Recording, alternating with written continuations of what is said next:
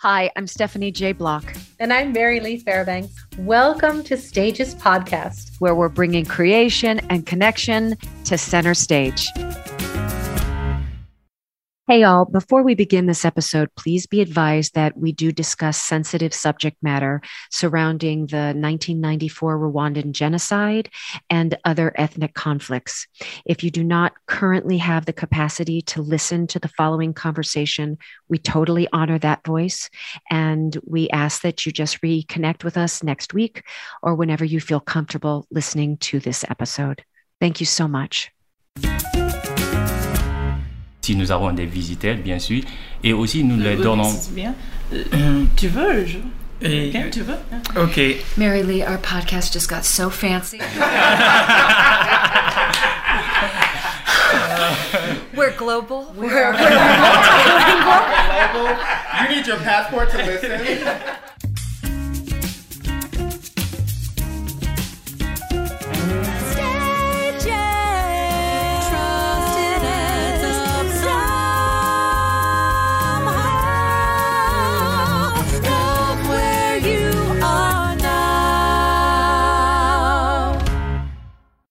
Hi. Thanks for listening to Stages Podcast. Today's episode is a little bit different. We recorded it in the heart of Africa, Kigali, Rwanda, over the summer. We did a few interviews during our visit to this country, and this is the first of three. Rwanda's history is fairly well known and traumatic. In 1994, they experienced a genocide where almost 1 million people were murdered in 100 days. But since then, Rwanda has become one of the greatest countries in all of Africa. It has set the record for the reduction of infant mortality. It has grown 8% every year for the last 20 years. It has the highest percentage of women in parliament in the world. And it is the cleanest, friendliest, safest country I think I have ever visited. Rwanda has grown. But more importantly, Rwanda has the capacity to teach the world about forgiveness. Somehow, this country that was leveled has sprung up again through forgiveness and redemption. They made a conscious decision as a country to let go of hate and move forward as one. The group that we spoke to today is Mind Leaps. Mind Leaps works in developing nations. They find children that are at risk and have quit school and sometimes are living in the streets. They bring these kids into a dance class and teach them classical dance. And through this, they get them back into school. They provide school fees and tutors, and most of the time, these kids end up going off into higher education. What Mind Leaps accomplishes is truly remarkable. We had the pleasure of speaking with Rebecca Davis, the founder and executive director of Mind Leaps, Bashir Karenzi, the program director of Rwanda, Matan Mamadonu, the program director of Guinea, Lamar Baylor, a trustee and artistic consultant, and Kervin Duluth Boyd, the guest choreographer. The sound quality is not perfect because we were in a hotel room and there were interruptions. But we hope and trust that you will forgive that because you will find this interview so compelling and so moving. We thank you for listening. The company of Mind Leaps to stage, please. Mind Leaps to stage. I have to say, it's a bit of a mini miracle for those everybody listening. We are meeting at a Marriott in Rwanda, and at the very last minute, we realized that in order to get on the property of the hotel, you needed a recent COVID test and negative results. We're also working under a bit of a curfew limit, so within an hour's time, everybody will have to head back for safety reasons. So I look to you all and say, How did this happen? But then I look at Rebecca and go, How does she come up with this idea and make that happen? So COVID tests and curfews are kind of nothing to Compared you. Compared to what right? you've done. You get an idea and you make it happen. Uh, absolutely, and I think uh, the the teamwork that's behind Mind Leaps makes the pandemic seem like a learning opportunity for all of us. Mm. Um, the organization has had to pivot. We as artists, we as leaders, have had to change. But in all of those hurdles that you face, you you grab something new that you need for the future. Right. And so you're back in Philly many years ago, right? Yes. You're a glorious ballerina. Oh. You're traveling the world. and what sparks in you this idea of, I feel the need to embark upon this beautiful endeavor, which is going to change you know, kids on the street, getting them to dance and encouraging them to learn on all different levels. How did that, what was even the genesis of that? Well, in Philadelphia, I was running a dance company named RDDC, and Lamar Baylor, who's here with us, was our rehearsal director and a fundamental player in, in building that vision too. And the mission of this organization was to see how do we use dance to spark dialogue about social issues. Mm. I, I, had always felt growing up that you go to school and you're asked to use your brain, then you go to dance class and you're asked to use your body, and mm. you're told to like shut off your brain. And and how come these things can't coexist, right? Yeah. You know, so if if we can use the stage and if we can use our body to stimulate these conversations that are hard to have, maybe we can start to wrestle with some of these social issues. So that brought us to creating a work about Darfur, the, the, genocide that was happening in Sudan at the time before the two countries split apart. And uh, Lamar was our, our, lead dancer in, in that work. And after we went through that process creating Darfur, I kept getting the question from people wow, I didn't know this was happening. What can I do to help? And I didn't have the answer. Mm-hmm. We had succeeded in asking the question and we had provided no action. Mm-hmm. Mm-hmm. Uh, and that started me on a new journey. And I, I, had the chance to travel to Rwanda after that. And when I got here, of course, like I thought, oh, I'll learn everything about genocide. I'll be able to answer these like audience members' questions and like so naive. And I realized coming here, like, first of all, I'm never going to understand genocide. Uh, and secondly, why are we so busy, you know, using the arts on stages to educate a certain class of people in America? If dance is so inside these youth in these countries on this continent, why don't we use all of those efforts and all of those resources here? And that slowly created the genesis of Mind Leaps. Do you feel like empathy has always been a part of your expression? Um, Social justice has always been a part of your mind and body. Yeah, yes, but not really in an altruistic way. Mm. More so in a way that, like, how do we understand this world? When you bring people together through movement, mm-hmm. you create this shared understanding, these shared emotions that then allow us to speak in a way that we don't speak to each other mm-hmm. when we're in these like official roles. So, can we create understanding? Can we find solutions in that space to find answers to these problems that we see around the world? And the arts just are such a powerful way of doing that. We're talking about the trauma that's mm-hmm. been transmitted through the generations. So mm-hmm. these children who didn't even know anything about the genocide, who weren't even here when the genocide happened, are literally experiencing the same traumas. As the people who actually were here and experienced the, that. So how does the dance help heal that and release the, that kind of trauma? Uh, first of all, uh, our kids when they come, I mean, every human beings they have the the basic needs to be seen, to be heard, to be loved. Mm-hmm. So they get that in the studio, and that is the best foundation to trust and connect with them. And then from there, they tell us what's wrong with uh, with them and what they want to do to their community but the the foundation is that dance class those movement that's where we build that trust and the connection yeah and we we didn't luck into it uh, we really had you know these experiences in multiple countries in the beginning that allowed us to start to identify patterns so like if we teach movement in this way do the children exhibit the same behavior? Yes, okay. And if we teach it like this, then what happens? And we got to the point working from the Balkans to the US to Africa that you could actually teach these movements in a particular way, and usually the behavior could be predicted. So then at that point, then we were very fortunate to team up with researchers from Drexel University and Carnegie Mellon University and engineers from the private sector. And this group together created this pedagogy that, that Bashir is speaking about. Mm-hmm. So it got to a codified stage, first through experimentation and building it from the communities where we work. And then secondly, with the addition of this um, academic knowledge to mm-hmm. help us understand yeah. why we can see this happening.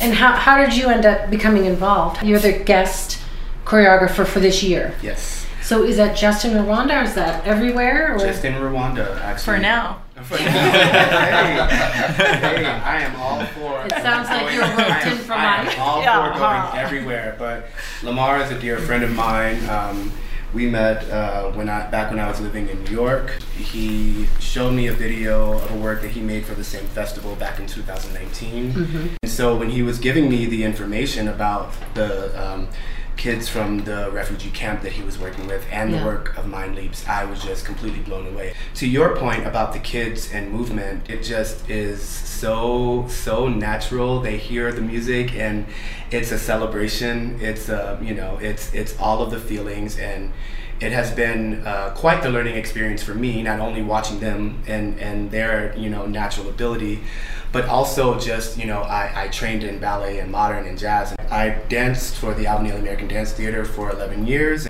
Watching them adapt to you know to other codified forms has been uh, inspiring for me as an educator. Just watching how they take to it and and what I need to do different to help them understand. It's been like an incredible learning experience as an as an educator.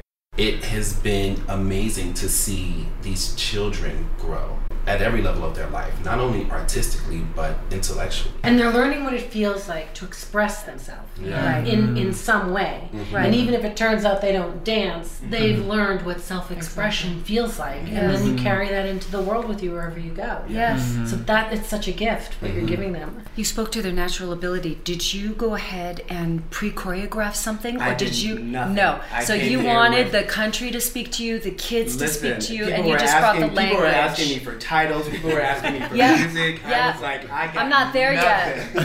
I was like, until I meet these babies, I can't give you any kind of. I love like, that. I'm, I was like, I'm sorry, but I can't give you anything until I see a face. I think least. that's beautiful. Coming in with no preconceived notions Nothing. other than being open mm. and willing. Absolutely. And then seeing what their movement is Yep. and their natural ability and building on and that. then building you know? on that.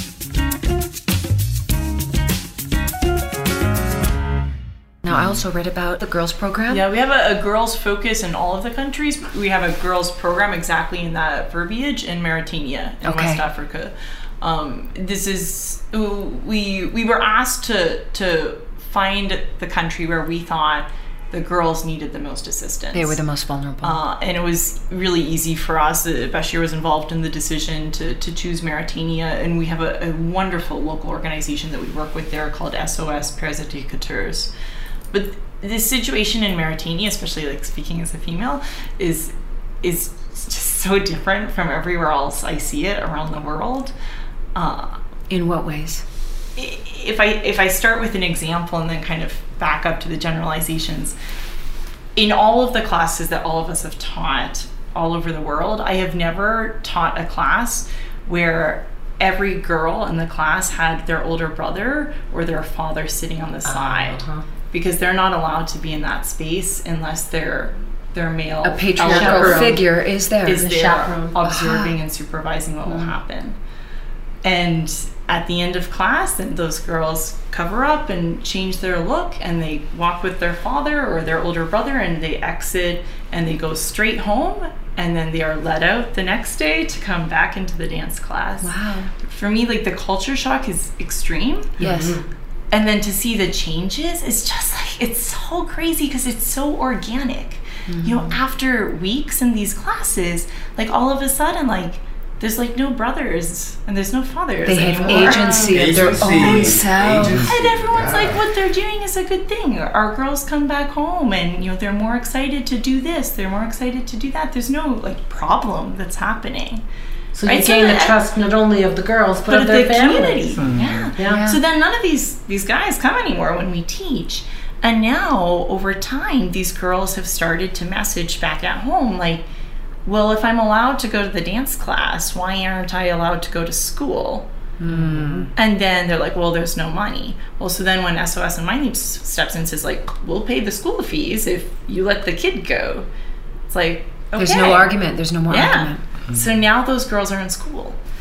And, Gosh, and all of it is starts from just the fact, like, hey, like what all of us are describing. Let's come in and like dance around and wave our arms. Yes. But that community is on a trajectory that doesn't exist anywhere else I've seen in Mauritania. Wow. That's amazing. How many young women are in that program? We started with 120 now. That's a, I just think that's a, an amazing number to begin with because I would think there'd be such hesitancy to say, okay, I'll let you go even if I chaperone you, right? Or I would think they would say, I need to see the movement first to see if it is acceptable or modest Yeah. enough. Or does every does And- anyone ever approach you in that regard? Totally. And, Oh, and our answer is exactly what you, you said already. It's like we say, just come see. Come, fine. If you shut us down after the first class, we will happily exit the country. Come and see what we do and then evaluate. Right. And like that transparency and like the the genuine love that these trainers have for the kids who are in front of them just shines through.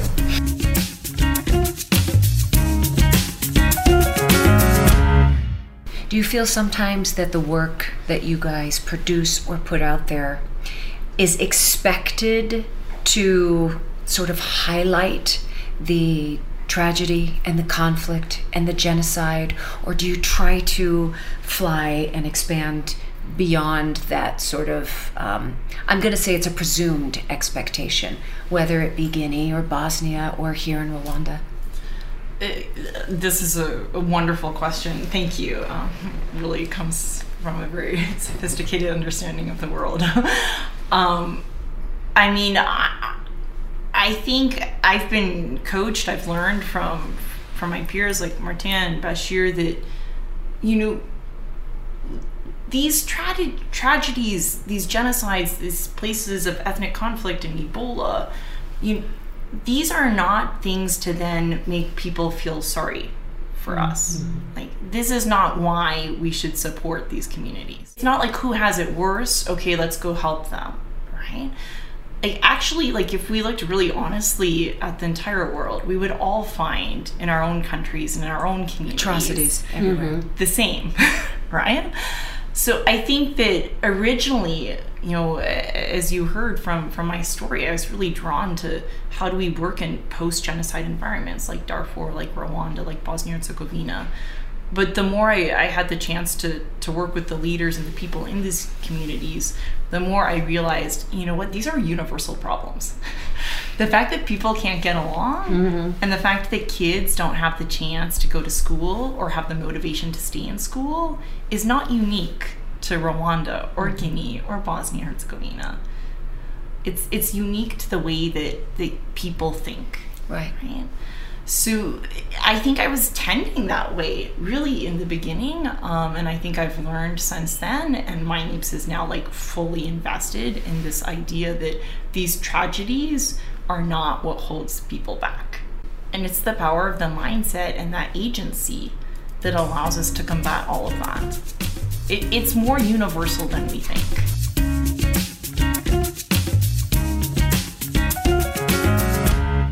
Do you have a permanent home or center here in Rwanda? It's permanent. definitely. So Bash- Bashir runs the center now. Great. Yeah, we have the center here in Kigali in Nyamirambo, and then we also have the program in the refugee camps. Uh, I think the centers also Martin has a center Martin in Guinea. center in Mm, Guinea. mm. Yes, and that is a permanent center in Guinea as well. Yes. How beautiful. So when you come, your term here is three weeks. Yeah, it's What does unfortunately just three weeks. I know. so it's you look at these children right off the bat, primary and secondary school. It does it end after secondary? Yes. So it's like six to Sometimes eighteen. What what age Nine, range? nine to 18. Okay. sometimes the students are successful and receive scholarships to attend university after that. The trust that gets built, in my opinion, gets built when you stay in a community over time. Yes, The in and out, I think, just doesn't work for international that was going to be my second question. With the three week time, you know, what does that look like? When does the kid then start investing and saying, "I trust you. I will now open up and show you and be more vulnerable"? Because I have noticed here in Rwanda that the gaze is very deep, it's very strong, but the smiles are so bright and glorious. But you know, there's a deep well and a um, perhaps great joys, but deep pains that go along with that. And when you move, at least for me, if I'm at a heightened emotional place, the tears will flow, like it, it surfaces. So, in a three week period of time, what does one get to see, not only through the choreography, but the emotional sort of existence that these kids have from day one? Is it three hours a day that you are with them? Is it all day long that you are with them? What does that look like? Um, the first uh, few days, I was with them from nine to four, and I have to say, I felt like in hour one, on day one, they were with me. They're You know giving I you everything they they've were, had. They were invested. They were, you know, just I think, you know, and I, I think that, that a beautiful model has been built here where they've maybe had a few opportunities to work with with guest artists. So, um, in that sense, I'm fortunate because they're already kind of conditioned in a way to like, you know, to be in the space, but. I will say that just just learning them like f- uh, literally from day one, like it was like all eyes on the front, and they were they were ready to work. So I love that. yeah, And in Guinea, what does that program look like? Is it a, um, it's a similar, I would think, methodology and a similar program throughout the world. Tell us about how many students do you have in your program? Mm, thank you. Uh, actually, in the center, we have 126 kids uh, who is in five groups, and we have them 8 to 6 p.m. And Wow. yeah, and we teach them uh, two hours each group, and after that, we. Oui, facile en français. Euh, tu peux mélanger. Oh, ok. Je peux reprendre? Please. Ok. Merci. Et actuellement en Guinée, nous avons. euh, I, I understood every word, but for our listeners, Yeah, go yeah. ahead and translate. I understood child. Merci. So, yeah, in Guinea, so they have a center, and then he explained uh, kids are in five different groups. So they come and do they to do two hour class, and they do the follow up, uh, like doing the home visit, and they also have a, a program where they learn English, like giving them introduction to English. Th- There's another story I can tell that that doesn't speak so much to my names as it does to maybe Rwanda and the question as to how the country is the way it is. It starts with a situation that we had in Mauritania, um, in the country that so Bashir is now managing Mauritania for us as well.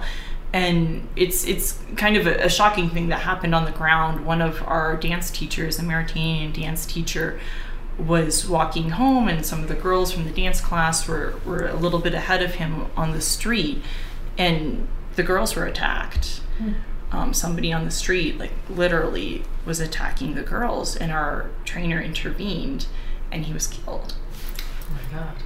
so it hit all of us pretty hard um, and you know then what happened after is, is like kind of like a very traditional reaction at least coming like from an american perspective. It's like did you catch the guy? You know was he put in jail? Was he punished for doing this?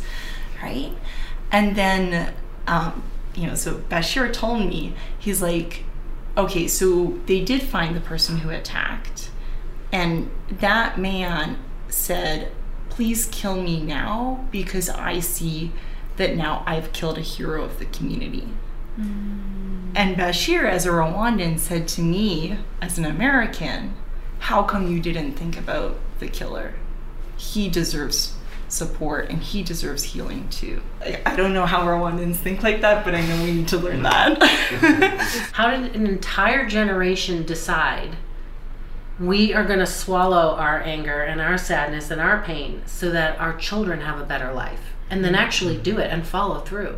Uh, for me, I think um, being in this generation between like uh, a little when I, was uh, when when it was genocide, so I think a lot of work has been done by our parents. So then they gave us that flame of hope that we have to keep on. So I think that yeah, there is a there is a, of course the the government, the parents, and the community. So it's a lot of sacrifice from our parents. So we want to keep that. Honor them. Honor that sacrifice. Yeah. That's really beautiful.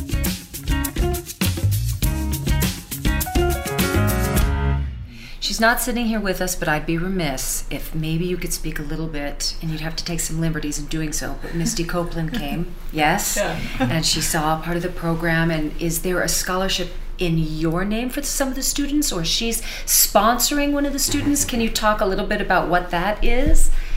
And how she responded while she was here? Well, I was fortunate enough to be invited to join Misty on her first trip here to Rwanda. And to get her here in, Rwa- in Rwanda and to see the human in her and just everything stripped down and just open to and willing to learn. Mind Leaps did a great job of informing the kids on who she was and and how um, you know important she was in the states and around the world to so many people. But to have her come in every day and hug every child, and even when we went to go a home visit to Yeah. one of our kids who literally lived on the street, lived underneath of uh, it's not a The bridge, water duct. like the water duct, and you know to watch her hop down in it and walk under there and see where he lived, you know, and it was amazing. Then to also to award him a scholarship, you know, like uh, to go to boarding school that year was really, really amazing. And to know that she has committed herself to this organization and the work, and to come back a second time Yeah. and still be a part of the organization is has It been speaks volumes. Amazing, you know, Yeah. speaks to her character and and her belief in this organization. to see Misty go through the experience that I think all of us have as non-Rwandans when we come to this country. And you know, so you see it on like one level and you're like, okay, it's such a clean city, it's so beautiful. And then you start to learn about the history of 1994.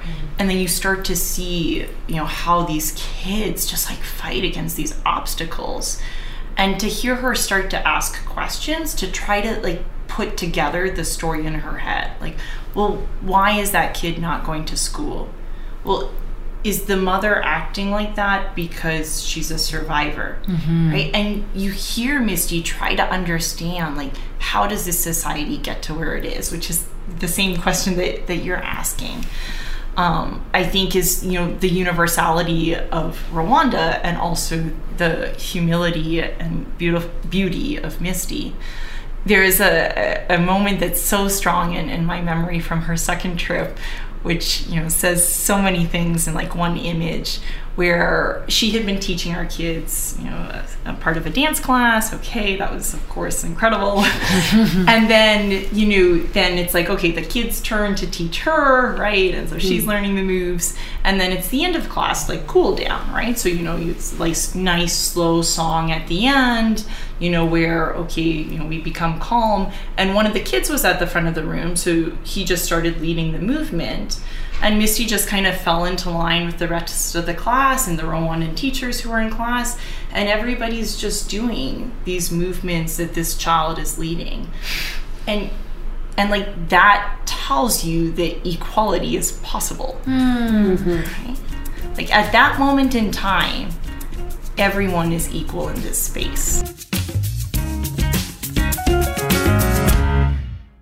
And a lot of these kids that go through the program seem to maybe come back and then volunteer their time or assist.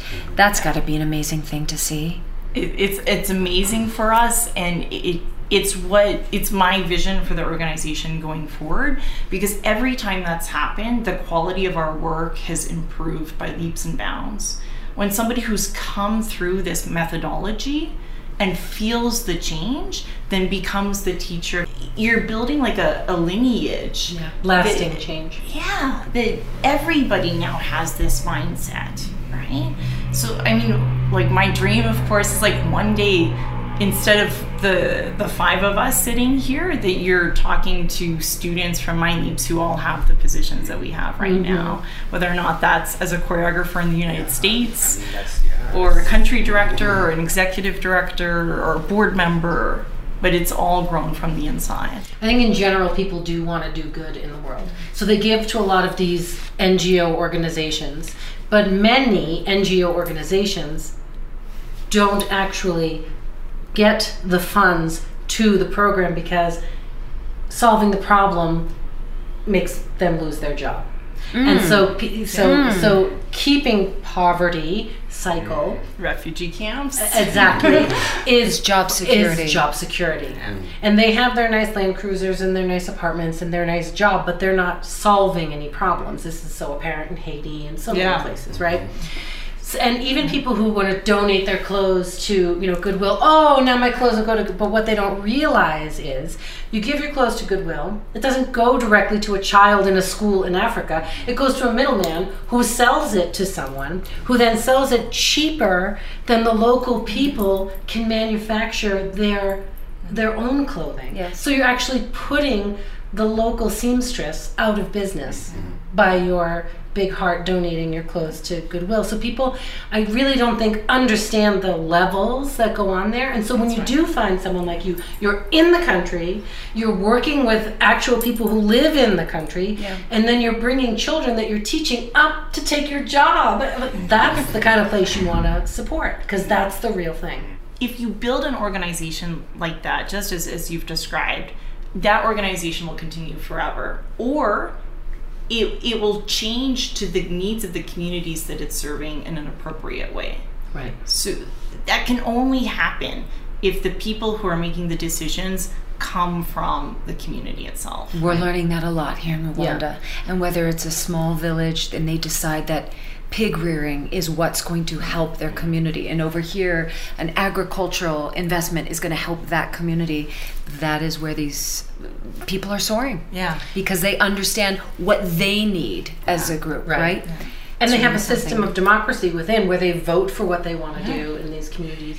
Uh, is most of the funding from grants or private donors, or what does that look like to keep all of those working parts going? Because we know, regardless of what there is, the business, you know, the dark side, right? But that's the business portion that does. You've got to talk about it because this is an extraordinary program that just doesn't go poof and it happens, right? Yeah, when you're talking about like, you know, decades of change or decades of support Yes. to change communities, it can't be, as we say, like this in and out approach. And it, the funding can't line up that way either.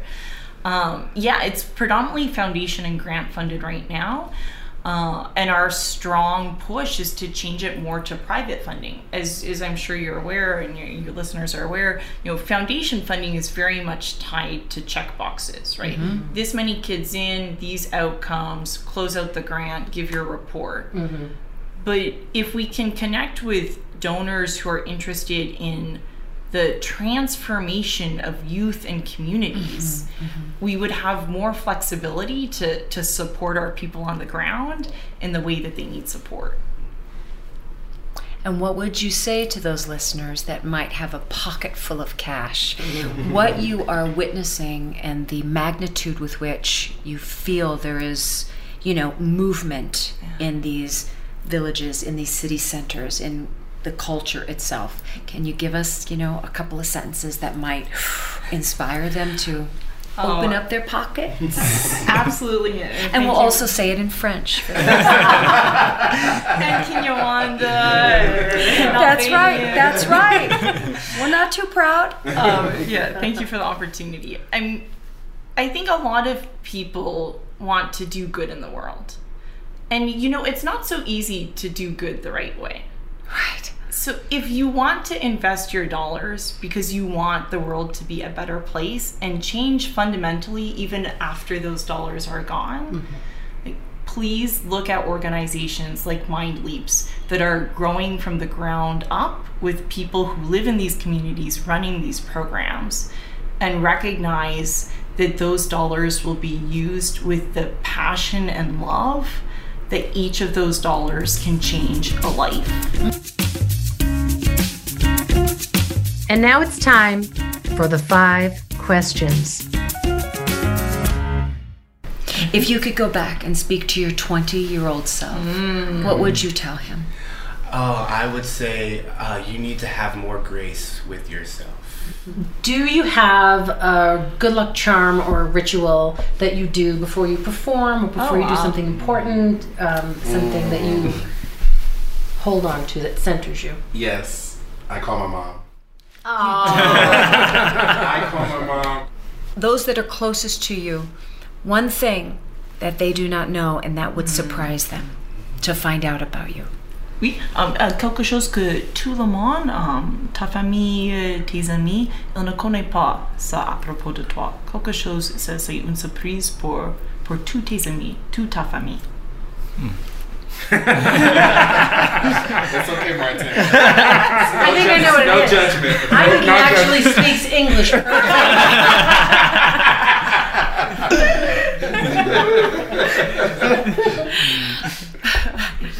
Um, uh, the thing is, before I came Mind Leaps, I was very angry, and now they see the change in, in my families, with my friends, and with my colleagues. So that is the things, yeah, mm-hmm. incre- incredible. Yes.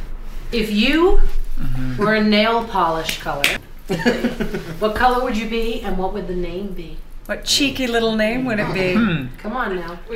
Like, I uh, need to translate this one into yeah, yeah, right.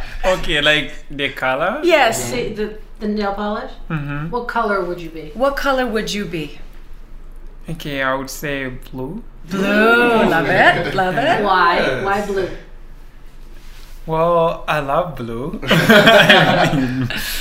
and when I look at the sky, it's blue. When I look water, it's blue. So And part of the Rwandan flag is it's blue. the blue, yeah. Good. If you could have any special skill, it could be supernatural, it could be any other skill, and be so proficient at it, what would it be? Languages. Languages. Mm. Okay. Same.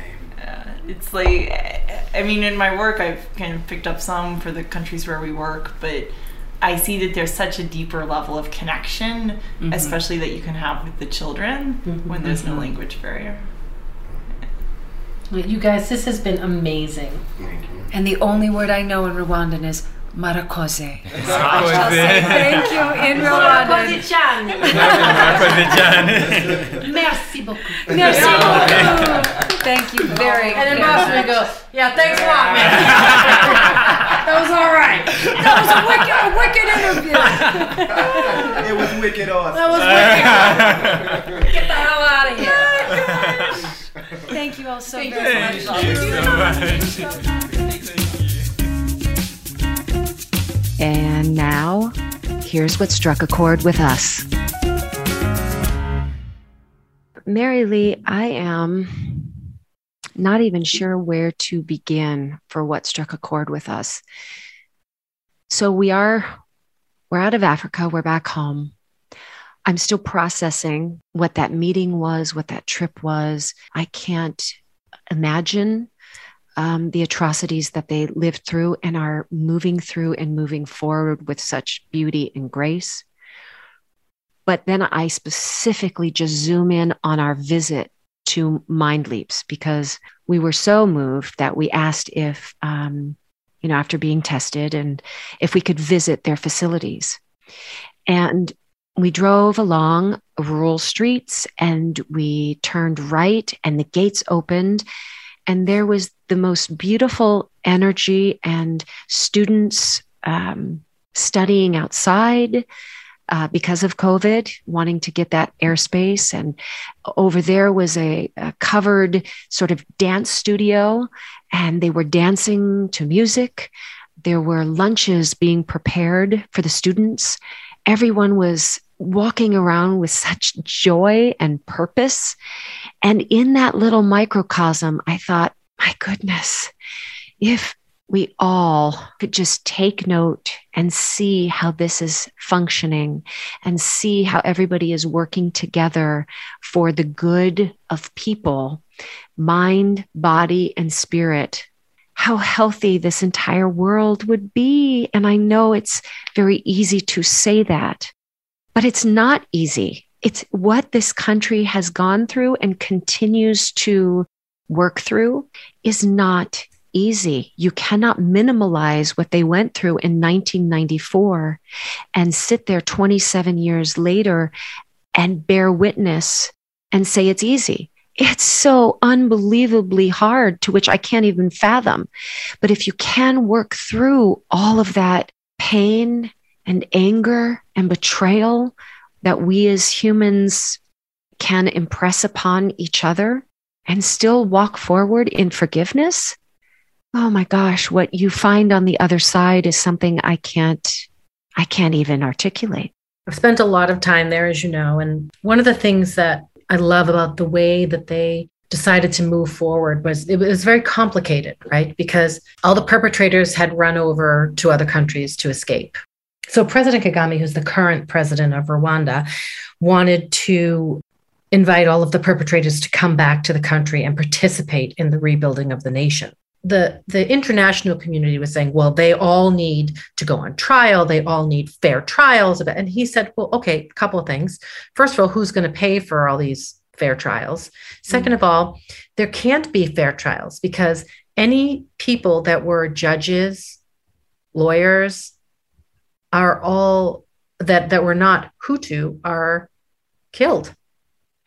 So they're going to be judged by their own people that contributed. So we can't do that. So he went back and he thought about um, how they held trials in his grandfather's day. And they had this custom called gacaca, which means grass. The community, when someone in the community did something wrong, they would come as a community, they'd all sit on the grass, and the person who had done the wrong stands up and explains what he did, why he did it, why he's sorry, who he hurt, and how he's going to make amends. If the people as a group decide that he is truly sorry or she is truly sorry, they give them a way to redeem themselves. The, the community would say, okay, you need to rebuild this widow's house with her, rebuild, you know, her farm and get her a livelihood again. And not only did he stay in the community, but he had to work side by side with the people whose lives he destroyed. And it brought them together in such a way. And this happened throughout all the communities in Rwanda, all over the country. And it well, brought that, them together again. Well, that brings us back to the conversation in that hotel room where, you know, they're speaking of the um, the young dancers and then their instructor who was killed and it was brought to our attention well yeah he killed another human but what about that killer's life?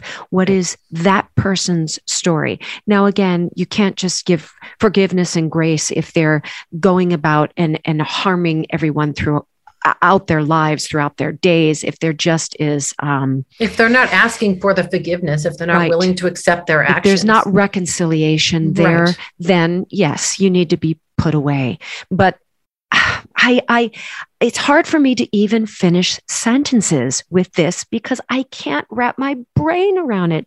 There was another thing that was said to us when we were in Rwanda. I believe I was at the Genocide Museum and we were walking through the museum and beyond the chill inducing look down and know that you are standing on the graves of 250,000 people. Mm-hmm. And we all felt the weight of that. And then they said, hold on to this sentence. That again, there's to use the term fine line. I think they said something else, but there's a fine line between diversity and division. And we as a people have to be smart enough to know the difference and to recognize when di- diversity is becoming division. Because mm-hmm. with division comes other, and with other comes the violence. And I was like, oh, and that has sat with me since I've I left yeah. the country. I don't think I'll ever forget that moment and those those words. And now I'm paying real close attention to where we are here in yeah. the States. Yep. And I just refuse to make anybody another. The other thing that really stuck out with me in this interview was when they talked about Misty Copeland and the experience that she had when she was leading the class, and then the child came forward. When Rebecca said, in that space at this time, we were all on the same level, we were all one boy. And that is what they're doing there with Mind Leaps. They're taking young people in a very uh, difficult situation, vulnerable, vulnerable individuals, and giving them a future. And um, with education and art and community, they are far less likely to live in hate And it's a beautiful thing to witness. So if you want to support Mind Leaps, we have their link in the bio. And uh, we hope that you will because they're an amazing organization and we'll go back and visit them again and check Absolutely. up on them. Absolutely.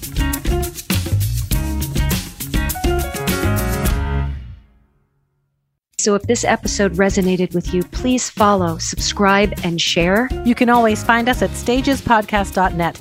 We'd like to give a big thank you to our assistant editor and doer of all things technical, Saren Cho. Thank you, Noah Kaiserman and Garrett Healy, for our beautiful original music, Melanie Von Trapp for our Stages Podcast logo, Ben Walding, our sound engineer, and Allison Arns, our PR and social media expert. And thank you, our cast members, for joining us today. We hope you come back next week.